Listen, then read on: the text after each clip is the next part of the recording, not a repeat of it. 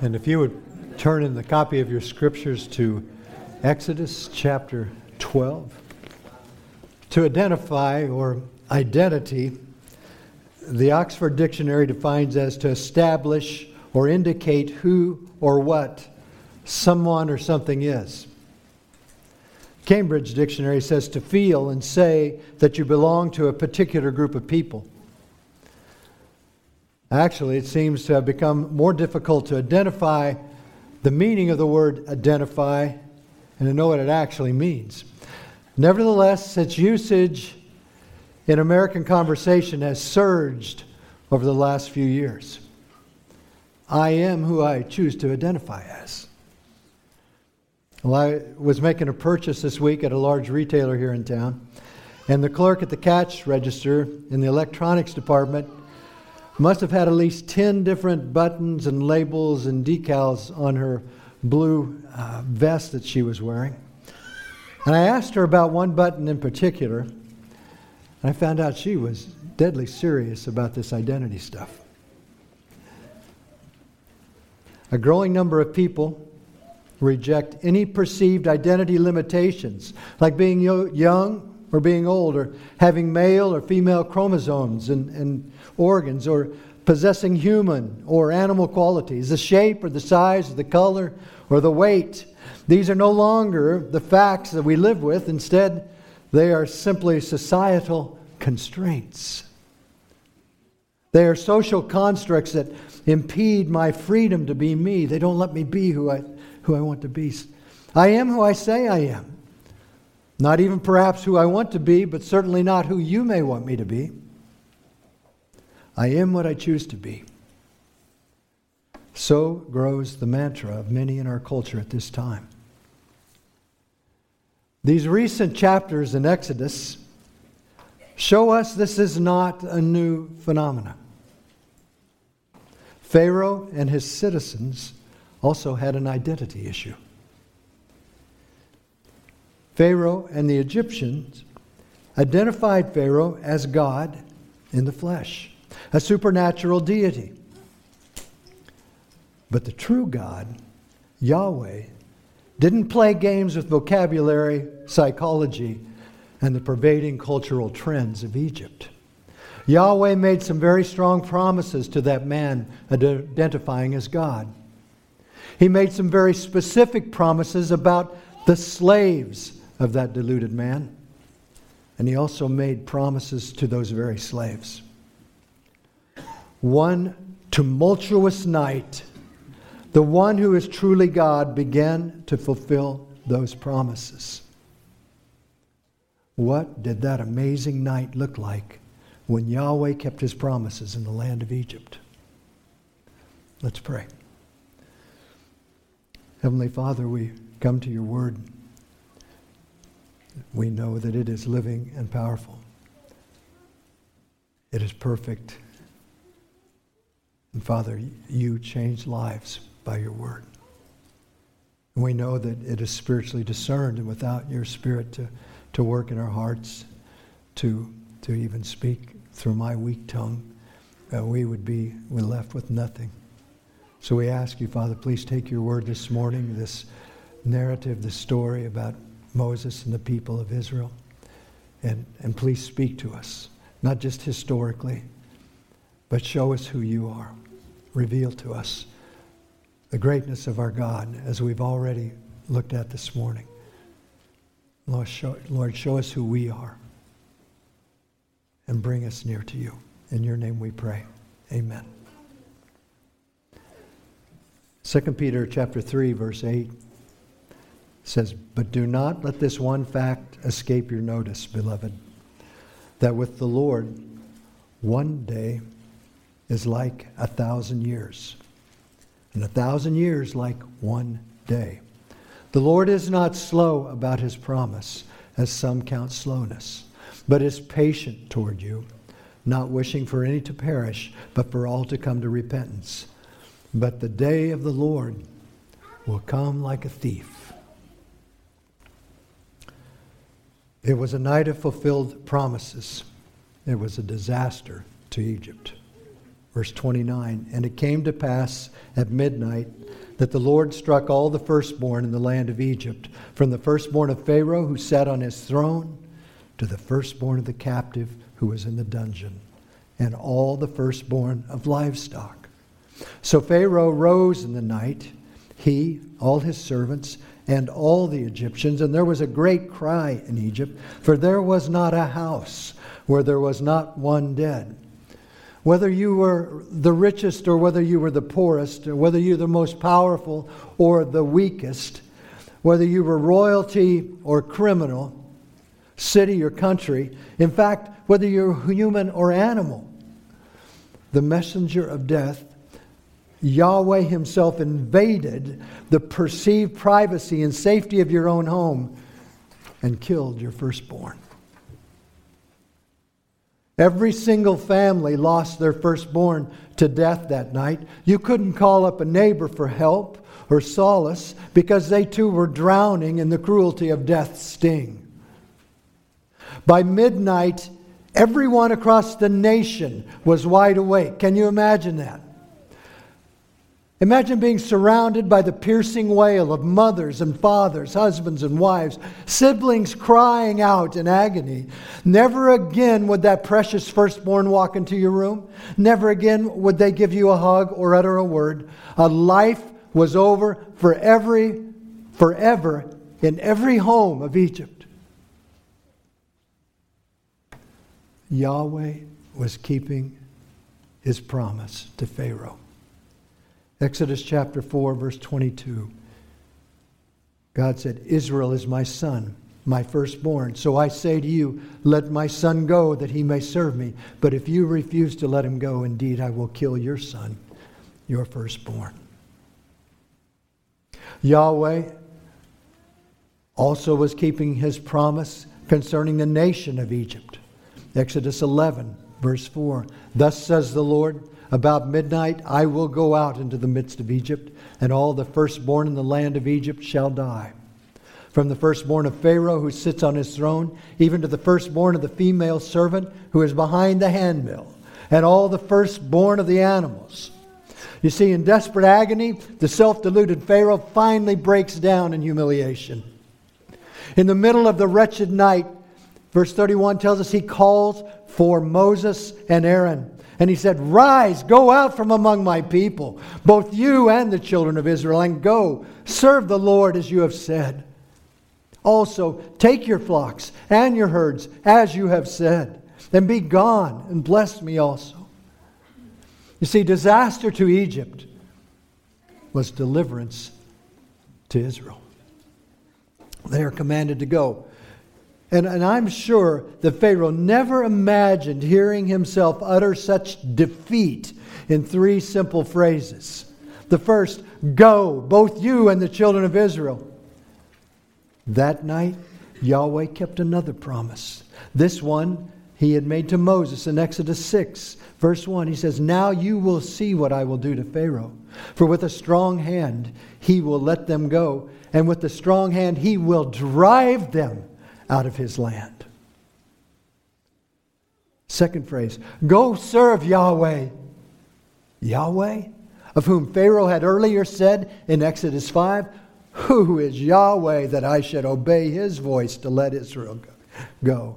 I do not know Yahweh, nor will I let Israel go. But Yahweh had promised in Exodus 7, verse 5, And the Egyptians shall know that I am Yahweh when I stretch out my hand on Egypt and bring out the children of Israel from among them. Another promise fulfilled that night. And the third phrase, as you have said. Twice repeated by Pharaoh. The broken Pharaoh does not dare to make any conditions for release at this point. Instead, he completely acquiesces to everything exactly as Moses had demanded. The common people of the land are just as devastated. They also demand the Israelites get out as quickly as possible. Verse 33 says, And the Egyptians urged the people that they might send them out of the land in haste, for they all said, We shall all be dead. And can't you imagine why? They have lost everything. All of their livestock are dead. All of the produce that has grown is dead. All of the trees are shredded. They have no economy. And now their firstborn child is dead. Don't you imagine they're thinking, if we don't get them out of here, what's next? The people are terrified. Another promise kept from Yahweh through Moses as he spoke to Pharaoh in Exodus 11. He said to Pharaoh, And all these your servants shall come down to me and bow down to me, saying, Get out, and all the people who follow you.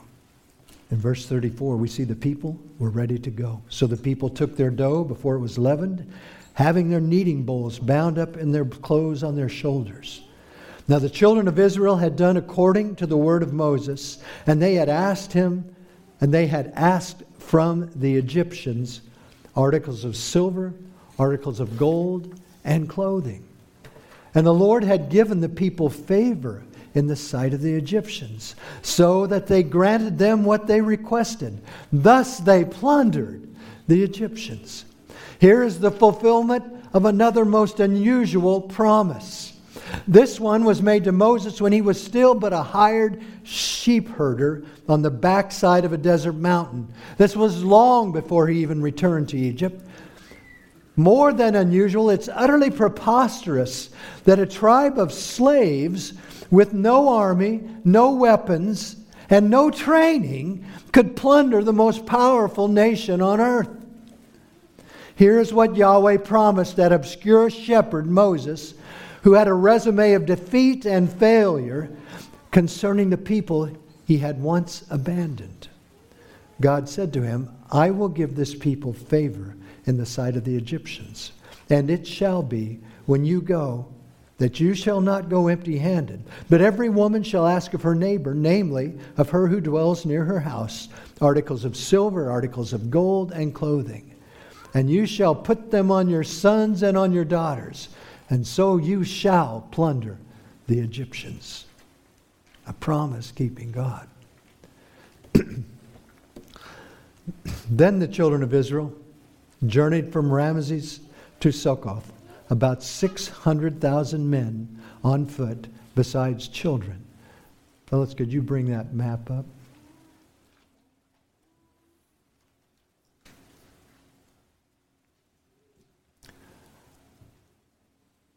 Ramses is located up there in the top where you see the word Goshen. That's about where Ramses probably was. The distance between Ramses and Succoth was approximately 130 miles. Succoth is down there in the middle. I probably couldn't jump there and touch it, but you know where it's at. 120 miles from Goshen or Ramses down to Succoth. The exact site of Succoth is actually not confirmed.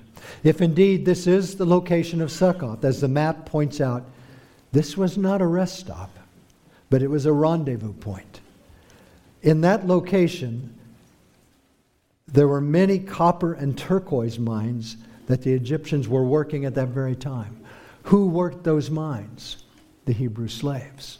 So as they poured out of Goshen and Ramses to head on their journey, their Exodus journey, they gathered up probably thousands of fellow slaves that were working the mines there in Succoth which is one of the reasons they went down that direction.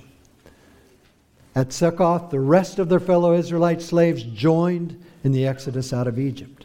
The number 600,000 men besides children.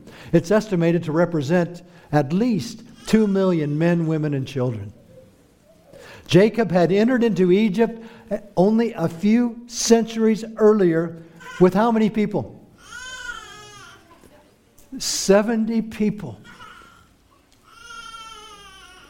By the blessing of God, that number exploded to a staggering about 28,000, 29,000 times more people. Another promise fulfilled. This one more ancient. It was given to Abraham in Genesis 22. Blessing, I will bless you, God said. And multiplying, I will multiply your descendants as the stars of the heaven and as the sand which is on the seashore. Did that ever happen? And as they leave, it says in verse 30, a mixed multitude went up with them also, and flocks and herds, a great deal of livestock. This mixed multitude may have been those Egyptians who we read about in Exodus chapter 9. It says there that those who feared the word of the Lord who were among the servants of Pharaoh. Some actually began to see what was happening and would heed the warnings. And we go on, and they baked unleavened cakes of the dough which they had brought out of Egypt, for it was not leavened because they were driven out of Egypt and could not wait, nor had they prepared provisions for themselves. Yahweh again makes good on a promise. Exodus 6 6. I am the Lord, and I will bring you out from under the burdens of Egypt, and I will rescue you from their bondage. Then I will redeem you with an outstretched arm and with great judgments. But this immediate deliverance that we see right here coincided with the fulfillment of a very gradual deliverance. Centuries. Verse 40 Now the sojourn of the children of Israel who lived in Egypt was 430 years.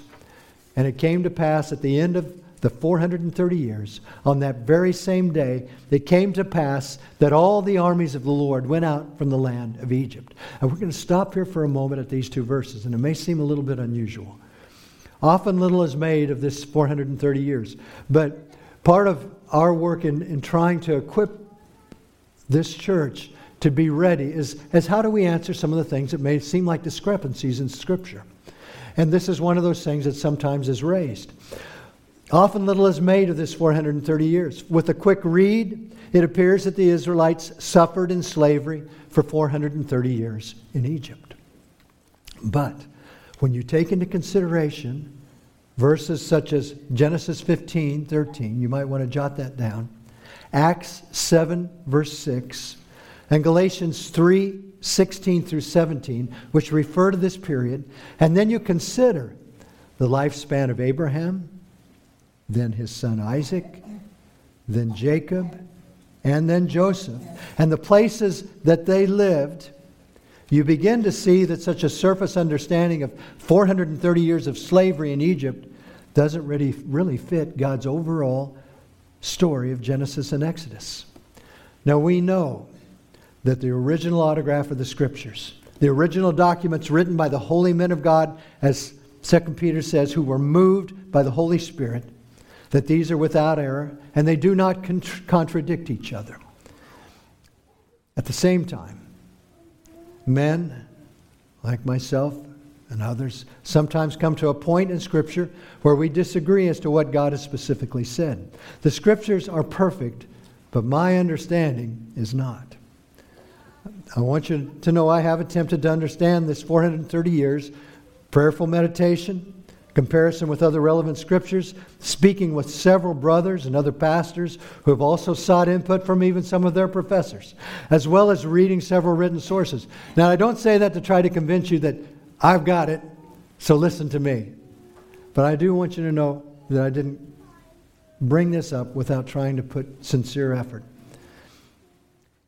The simplest way to explain a consistent biblical interpretation of 430 years mentioned seem to be summed up here in the treasury of scriptural knowledge. It's a, it's a resource book, and it reads The Samaritan Pentateuch reads, Now the sojourning of the children of Israel and their fathers in the land of Canaan and in the land of Egypt was 430 years.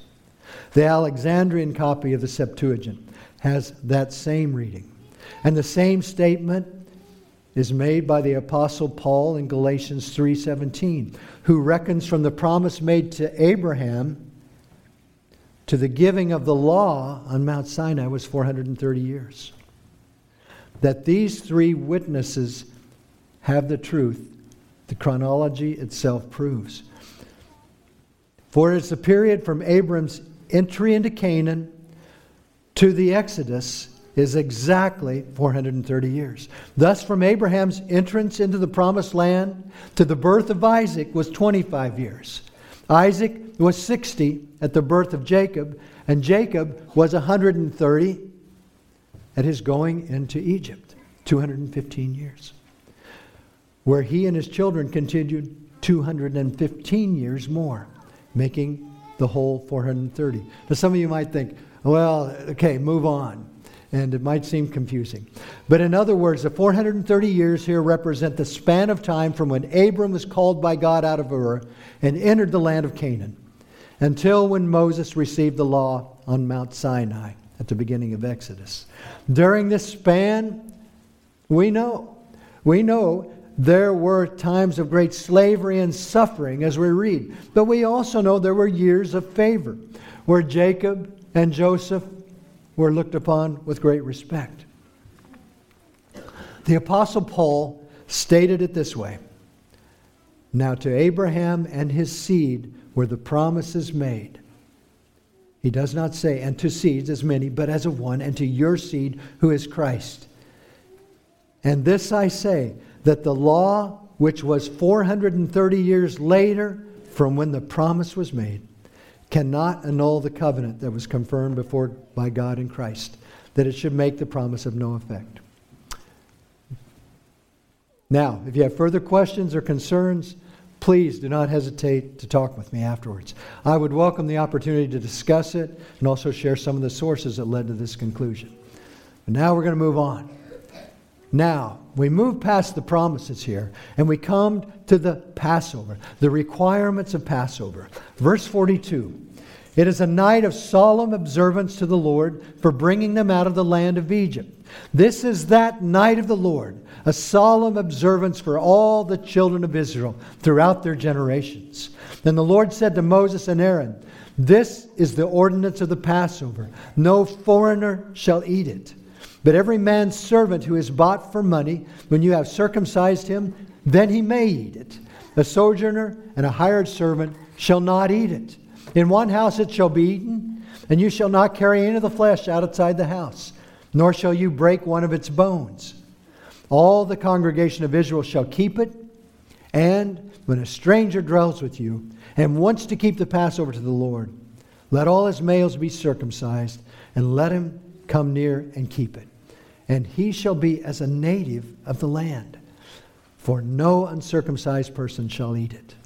One law, very important, one law shall be for the native born and for the stranger who dwells among you. And we're going to condense this a bit. What is it that Yahweh is giving instruction about to Moses and Aaron here? It says it's a night of solemn, serious observance. To who? It is to be made to Yahweh, kept for Yahweh, the Lord. Why? Because Yahweh delivered us out of the land of Egypt. And who is to keep it? It is to be observed by all the people of Israel. How long? Throughout their generations. Instead of simply looking back and trying to recall something that had happened, the first Passover would be memorialized by participating in the meal that was eaten that night. The Passover meal was to be a lasting ordinance throughout their generations. So we see Passover then is an ordinance. It is something that is given specific directions, allowances, and prohibitions by God. You see, it's not like Christmas celebration. In its basic form, followers of Christ celebrate Christmas centered around the Son of God who came to earth in human form. Praise God. Yet, that being said, on Christmas Eve, some of us read Luke 2, and some read Matthew 1, and some read them both. Some sing a cappella carols to neighbors and others use beautiful instruments around the fireplace. Some of us have greenery everywhere with bright, multicolored lights. Some use only white lights. Some open gifts on Christmas Eve. A few wait until January 6th. And some choose not to exchange gifts. Some have Christmas trees. Others detest Christmas trees. Some participate with an Advent candle in their home with the lighting of these four special candles. Others have an Advent Christmas calendar where with a new verse and a little symbolic gift for each day of the month until the December 25th. Some eat turkey and dressing. Some eat ham. Some of you eat Mexican manicotti. on Christmas dinner.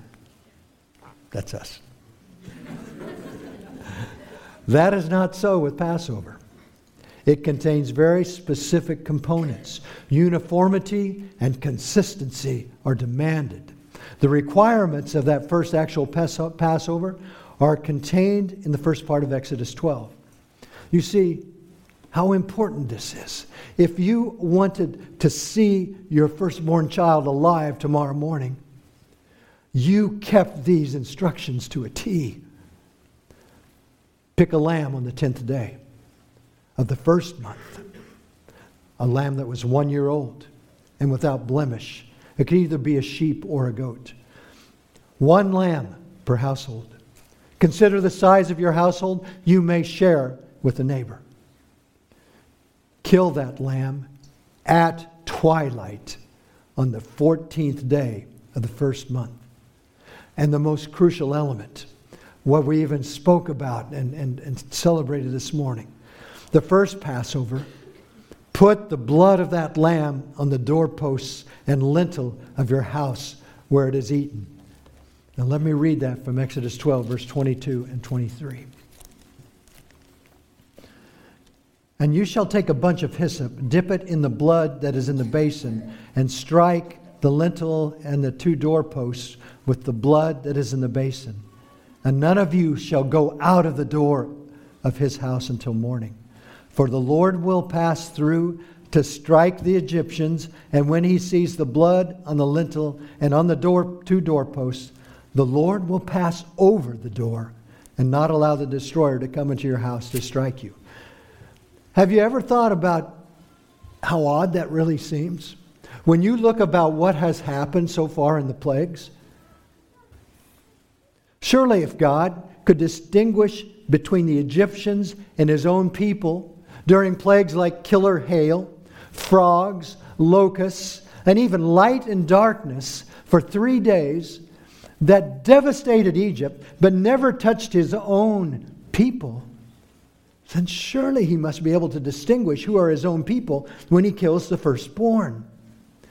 Why even bother with this sophisticated and detailed animal butchery and blood? Death came to every home in Goshen and Egypt that night. Egyptian and Israelite. However, Yahweh provided a substitute death in the lamb that would satisfy his wrath that night. This substitute death of the lamb was the shadow of our substitute, Jesus Christ. He would die in our place, paying the debt of our sin and sparing us to eternal life. A few more details meal prep and cleanup. You roast the lamb with its legs and an entrail. Do not boil with water, and then you eat it. If anything is left over, burn it before morning. Dinner attire, it's included here. Belt on your waist, sandals on your feet, and staff in your hand. Table manners? Forget it. Eat it in haste. It is not to be slowly enjoyed and savored. Eat it in haste. Then, in these verses this morning, 43 to 49, Yahweh adds these specific details. We'll begin with the positive. It's for verse 46 In one house it shall be eaten. And verse 47 All the congregation of Israel shall keep it. The negative, you shall not carry any of the flesh outside that house, nor shall you break one of its bones. And here we have another type foreshadowing the crucified body. The crucified body of our tortured, beaten, crucified Savior. And in spite of suffering the most brutal, brutal death wickedness had ever devised, not a single bone of Christ was broken. Our Passover lamb. Amazing, miraculous. And still, we're going to bore down into this. Yahweh gives a very specific and strong emphasis on one particular requirement for Passover. Notice what that is. It is a requirement to be continued for generations to come. This decree from Yahweh, again the negatives, the no's or the nots. No foreigner shall eat it. A sojourner and a hired servant shall not eat it. No uncircumcised person shall eat it. Ultimately, that's what it came down to. The positives, slaves and servants bought for money, may eat of it when they have been circumcised. A stranger dwelling with Israel may come near and keep it, eat of it, after all his males have been circumcised. Circumcision. Circumcision. It was the outward physical sign demanded by God from Abraham as a sign of Abraham's place in God's covenant. Every male member of Abraham's family that would ever exist was to be circumcised. By this, they would be set apart for the unique relationship Abraham had by faith with his Creator God. Circumcision is also stated here by Yahweh as an absolute requirement to participate in the Passover celebration of Israel. But, but God would speak of another new covenant, a new covenant for his people through his prophet Jeremiah. And the writer of the New Testament book of Hebrews quotes this new covenant Jeremiah described. Hebrews chapter 8, verse 6. But now he, speaking of Jesus Christ, has obtained a more excellent ministry, inasmuch as he is also mediator of a better covenant, which was established on better promises. For if that first covenant had been faultless, then no place would have been sought for a second. Because finding fault with them, he says, and now the writer of Hebrews quotes Jeremiah Behold, the days are coming, says the Lord, when I will make a new covenant with the house of Israel and with the house of Judah. Not according to the covenant that I made with their fathers in the day when I took them by the hand to lead them out of the land of Egypt. That's where we are in Exodus. Because they did not continue in my covenant, and I disregarded them, says the Lord. For this is the covenant that I will make with the house of Israel after those days, says the Lord. I will put my laws in their mind and write them on their hearts. And I will be their God, and they shall be my people. None of them shall teach his neighbor, and none his brother, saying, Know the Lord, for all shall know me, from the least of them to the greatest of them. For I will be merciful to their unrighteousness. I will be merciful to their unrighteousness. And their sins and their lawless deeds I will remember no more. End of quote. But the writer goes on. In that he says a new covenant, he has made the first obsolete. Now, what is becoming obsolete and growing old is ready to vanish away. We move on up.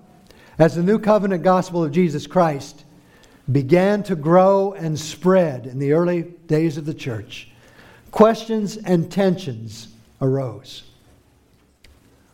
Who and who is not to be a part of this new gospel blessing?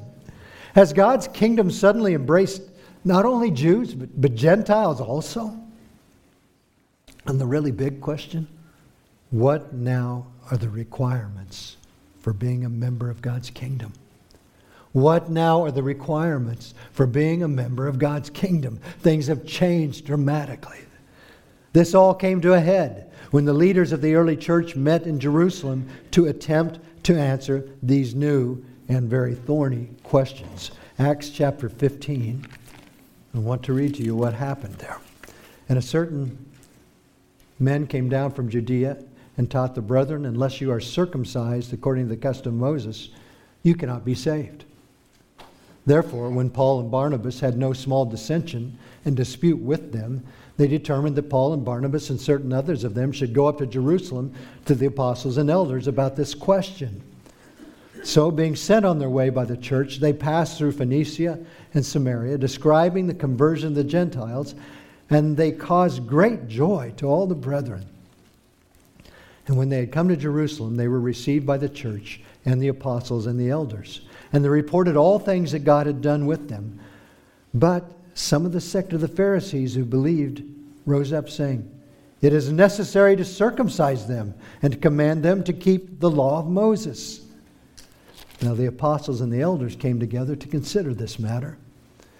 And when there had been much dispute, Peter rose up and said to them, Men and brethren, you know that a good while ago God chose among us that by my mouth the Gentiles should hear the word of the gospel and believe.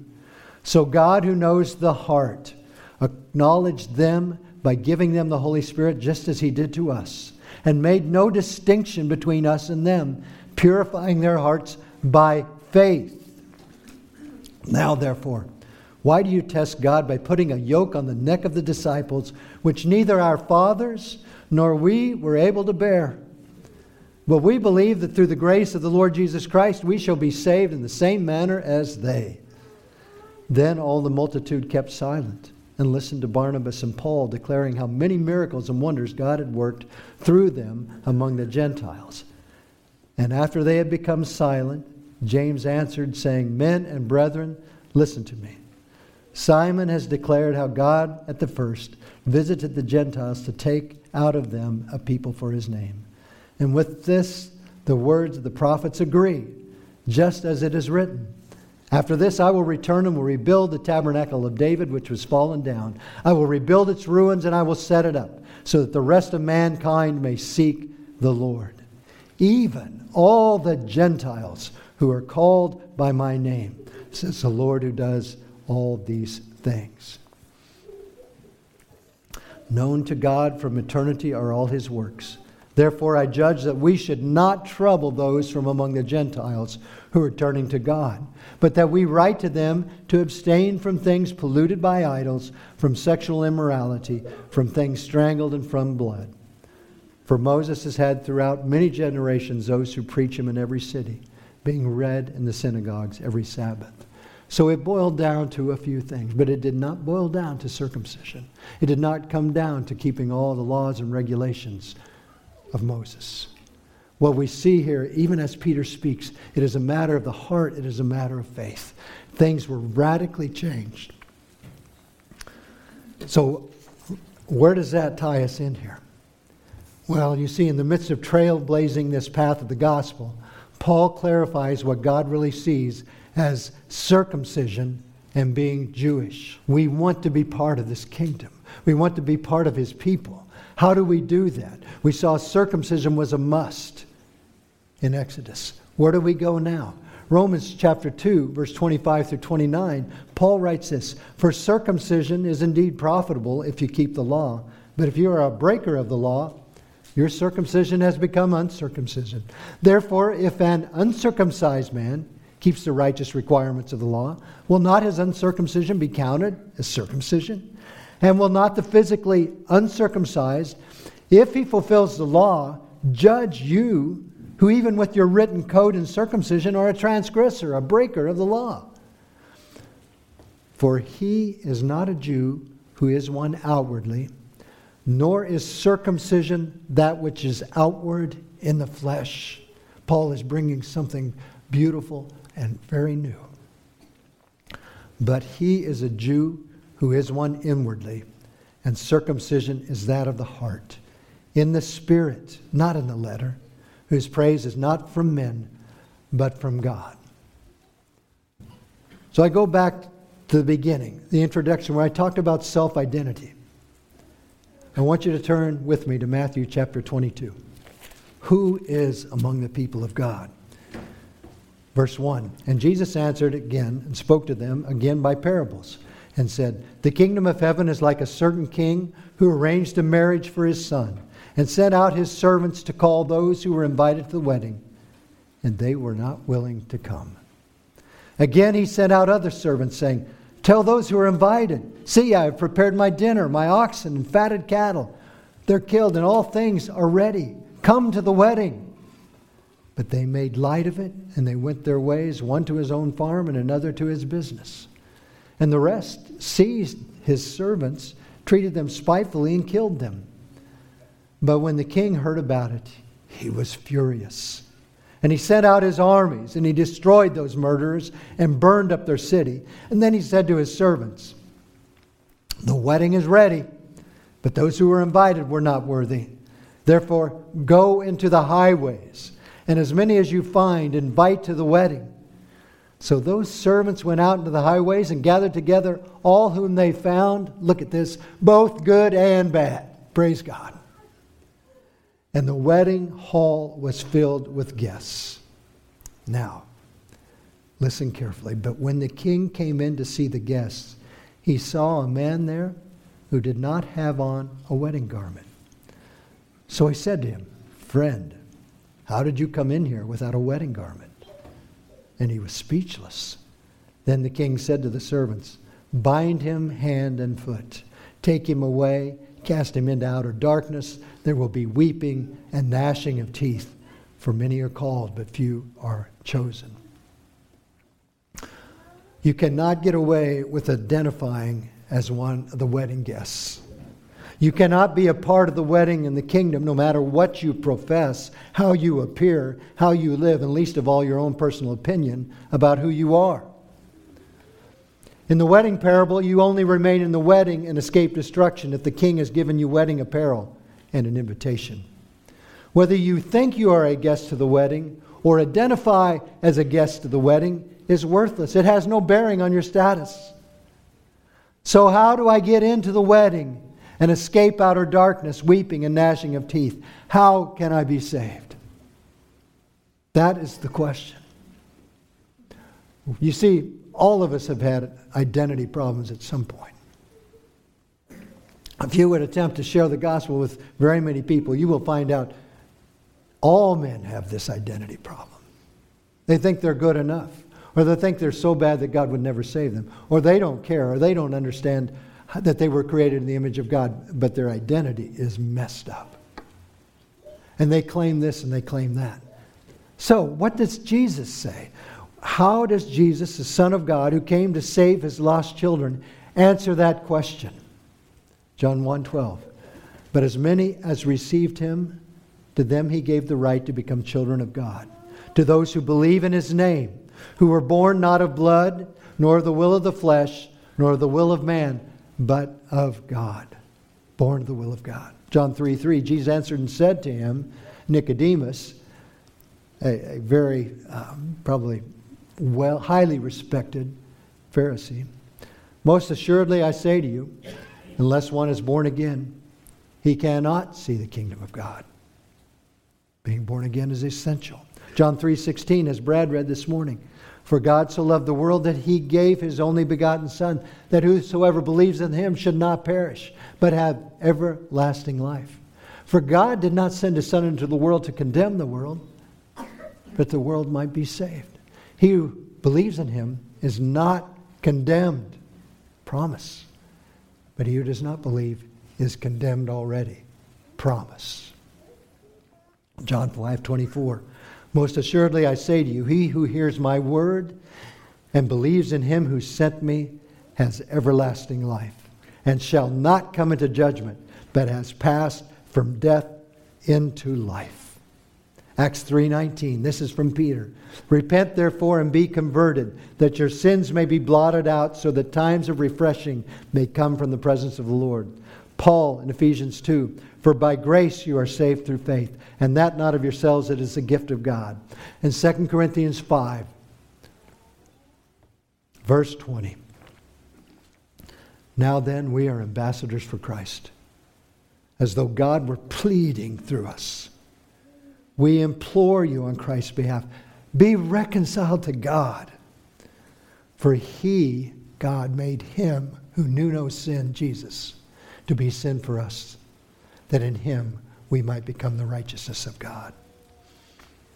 There may be a hundred ways to celebrate Christmas, but there is only one way to celebrate the Passover. There may be a hundred ways to look and sound spiritual, even Christian. But there is only one way to enter into the kingdom of God. Believe in the Lord Jesus Christ as Savior and King and turn from your sin.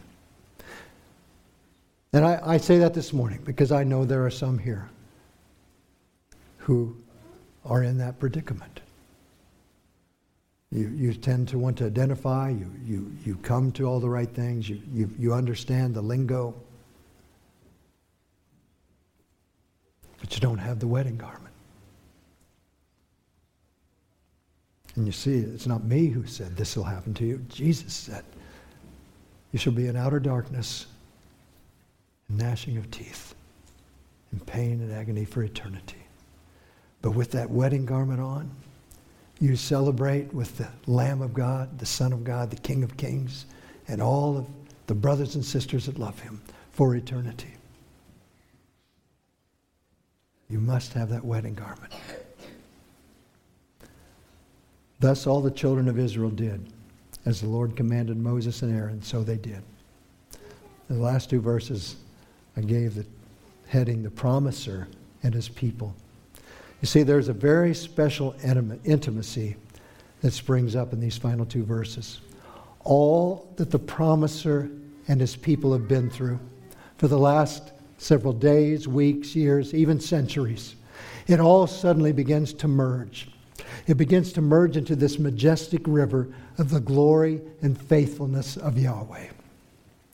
And that river is spilling onto his humbled and obedient children. They have responded in love.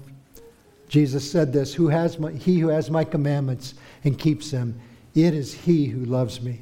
And he who loves me will be loved by my Father, and I will love him and manifest myself to him. What do we read in verse 50? Thus all the children of Israel did as the Lord commanded. So they did. In the final verse, and it came to pass on that very same day that the Lord brought the children of Israel out of the land of Egypt according to their armies. Faithfulness to his people. What a God. He is faithful to his word, to his promises. But he's not some politically correct mamby-pamby uh, God up there in the heavens. His promises are true, whether you're Pharaoh or whether you're Moses. And they will come. They will come. Now he is leading them by the hand out of the land of bondage toward the land he promised. The fulfillment of one more promise to end this morning. Exodus 6, verse 7. I will take you as my people, and I will be your God. Then you shall know that I am the Lord your God, who brings you out from under the burdens of the Egyptians. And I will bring you into the land which I swore to give to Abraham, Isaac, and Jacob. And I will give it to you as a heritage. I am Yahweh. Let's pray. Heavenly Father, there is so much in this portion of Scripture, and far more than I brought to the surface. And, and Father, we desire to know you. Help us to understand the depth, the truth that you have laid out before us in your word. we praise you that Moses was a man, a real man, flesh and blood like us. And yet you took, you took him discouraged and defeated from the backside of that mountain and brought him to this glorious day as he and the people of Israel escape from the bondage of Egypt. Lord, thank you. Thank you that you have given us escape, that you have given us deliverance through our Moses, through our Savior, the Lord Jesus Christ. Not only a great man, but the great God man who himself could pay for our sin by his blood. Lord, we owe you everything. May we walk faithfully this week. May we share you every opportunity we can. May we enjoy your presence. Lord, may we repent and follow you. In your name we pray. Amen.